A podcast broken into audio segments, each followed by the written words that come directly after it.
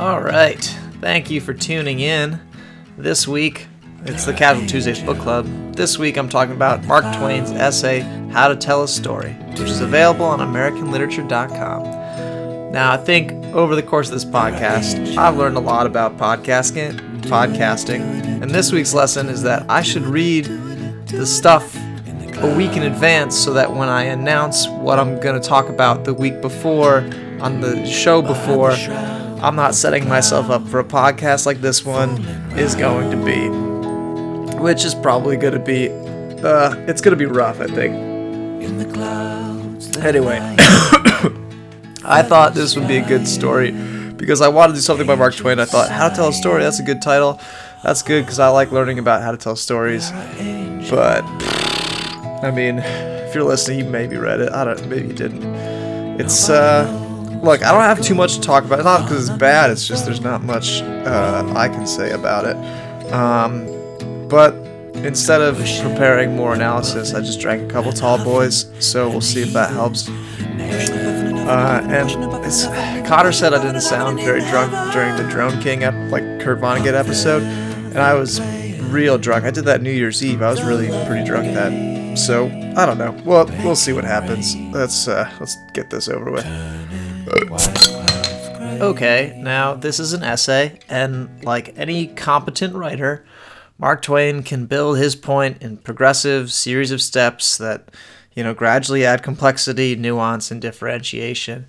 In fact, Twain does such a good job clearly delineating his logic. There's not a lot left for me to talk about, but I'll go over a couple things that I liked, and I guess I'll try to take the lessons about telling a humorous story and translate them into writing something that's not humorous. That's the best idea I came up with.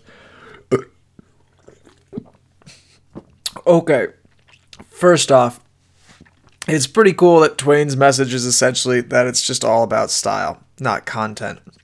And I think that is largely true in non humor writing as well. Just last week for the podcast, read the incredible Virginia Woolf story, The Mark on the Wall, which was about, yeah, as, it's, as the name implies, it's kind of all about a mark on the wall. Well, that's the focal point anyway, or the kind of the anchor, whatever. It doesn't matter, whatever. It's an amazing story because uh, she's a goddamn legend and she's super cool. And, but you know, content wise, like plot wise, not much happens. Bukowski's another person who can write about pretty much nothing at all and make it amazing. Though, how great would it be if you had style and an interesting plot? A la All the Pretty Horses by Cormac McCarthy. Because that shit is amazing. Anyway, okay. One of the defining features of humor, according to Mark Twain, is sincerely delivered absurdism as in like absurdism that you don't quite recognize.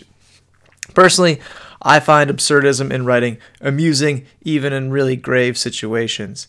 And that knee jerk reaction to laugh usually makes me feel bad, and then I end up thinking even more about the story or the event that I was trying to laugh at.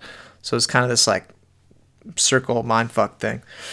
Uh, an example of this would be pretty much anything by Kurt Vonnegut, but I guess Slaughterhouse Five would be his most famous and you know, uh, is a great is a great example because it's filled with war anecdotes that are horrible and sad, but told in a way that they're kind of funny, and because he doesn't hide any absurdity, like Vonnegut doesn't hide the absurdity of it, but uh, he does. He's a very present narrator, though, um, so he does kind of recognize the absurdity. So it's not entirely the best example, but in the idea of like using humor, absurd humor in really grave situations. It's definitely there.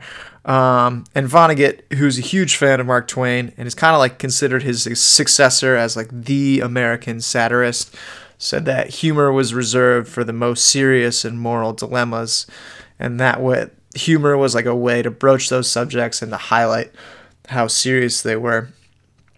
For, um, for an example of absurdism that is less amusing and more purely tragic, you only have to go back two weeks in the podcast, reread Hemingway's short story, The Old Man at the Bridge, where there's some absurdism with the old man's motivations and they're talking about animals and shit while they're about to get bombed by fascists. And, or, yeah, they're attacked by fascists. Not necessarily bombed. Maybe bombed. I don't know. Uh, but anyway, they're about to get fucked up by some fascists, and they're talking about animals.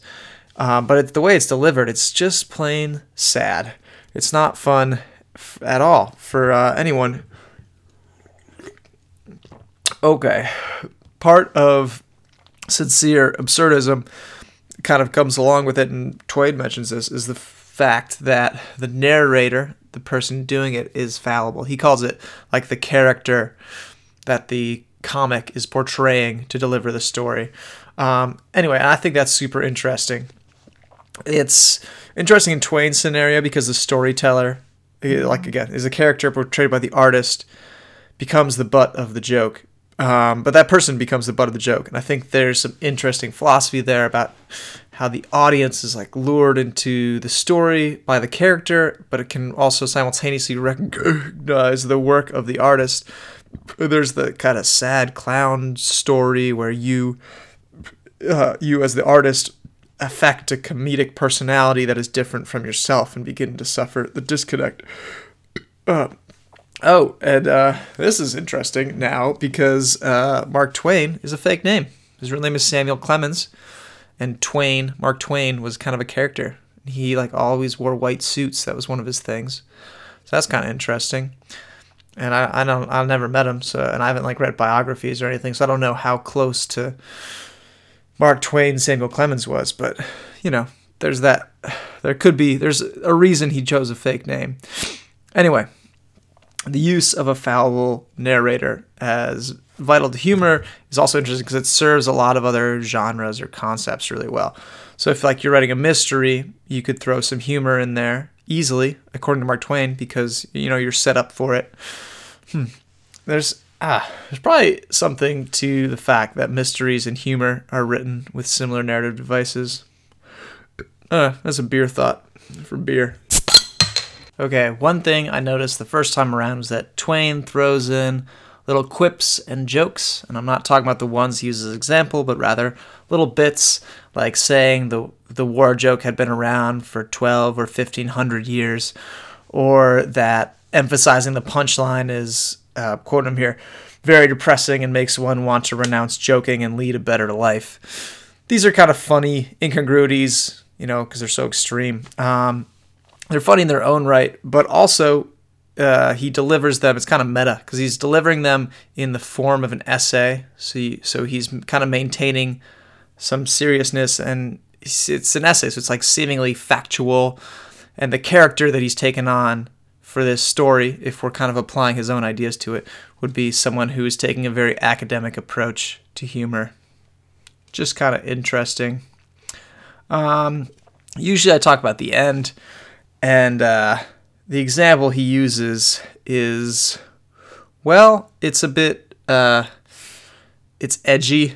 It's kind of racist. That's, I mean, there's no, let's not beat around the bush about it. There's already been pretty well documented controversies about teaching Huck Finn in schools because of a character named uh, Jim. And yeah, I mean, it was a different time. It was 1895 is when this essay came out. Um, and I'd like to give Twain credit for being a moralist and a satirist. I do that. I feel fuck, man. I, I do that a lot. I like I like to give people credit for being better. But damn, dude, Uncle Tom's Cabin came out in 1852, so this is coming up on 50 years after that. Uh, and Uncle Tom's Cabin was like popular at the time. It wasn't like a Moby Dick thing where it became popular when the author was like dead and couldn't reap any benefits. So yeah, ooh, that last joke, story thing. It was interesting that he included like the stage notes for it. I thought that was kind of cool. Um, and the difference in uh, dialect helped differentiate that as well. But yeah, I'm not gonna touch that. Fuck that. Not. Yeah, it is. Yeah, no, I'm not gonna fuck with that. Okay, last thing. Maybe should have gone earlier for organizational sake, but whatever. Mark Twain talks about the pause. The pause before the punchline is huge. Even if it's not humor writing, it's serious stuff. And uh, hold on. There's going to be a lot of like random pauses while I was drinking. That's one of the perks of having uh, other people on the podcast is you can pause and drink and they can talk. Anyway, pauses. If you're, oh, wow, never mind. I didn't do that on purpose. Whatever. Okay. Uh, if you're building to a point, you want the dramatic pause to get every bit of the excitement and the edge out of your reader. You kind of want to toy with them a little bit. It's, yeah, it's awesome. Um, I was once doing some editing for a friend, and it was a narrative that had lots of like philosophical elements and kind of editorializing, and it was good, but I felt like the ending wasn't what it could be. And uh, because we were both raised going to church, I told him I was like, "Oh, think about this piece like a sermon, and build the momentum up, and then take a breath." And the phrase or image or whatever I used for like when I was like describing what he should do for the punchline uh, is I was like, you know, the punchline should come at a whisper in the sense like the idea that you can kind of like a sermon we had this uh, priest grown up and so he would he would always he would you know fluctuate and he would uh, but then he would kind of end quietly in the idea that you don't have to shout what you mean. And you know you can just end on a whisper. And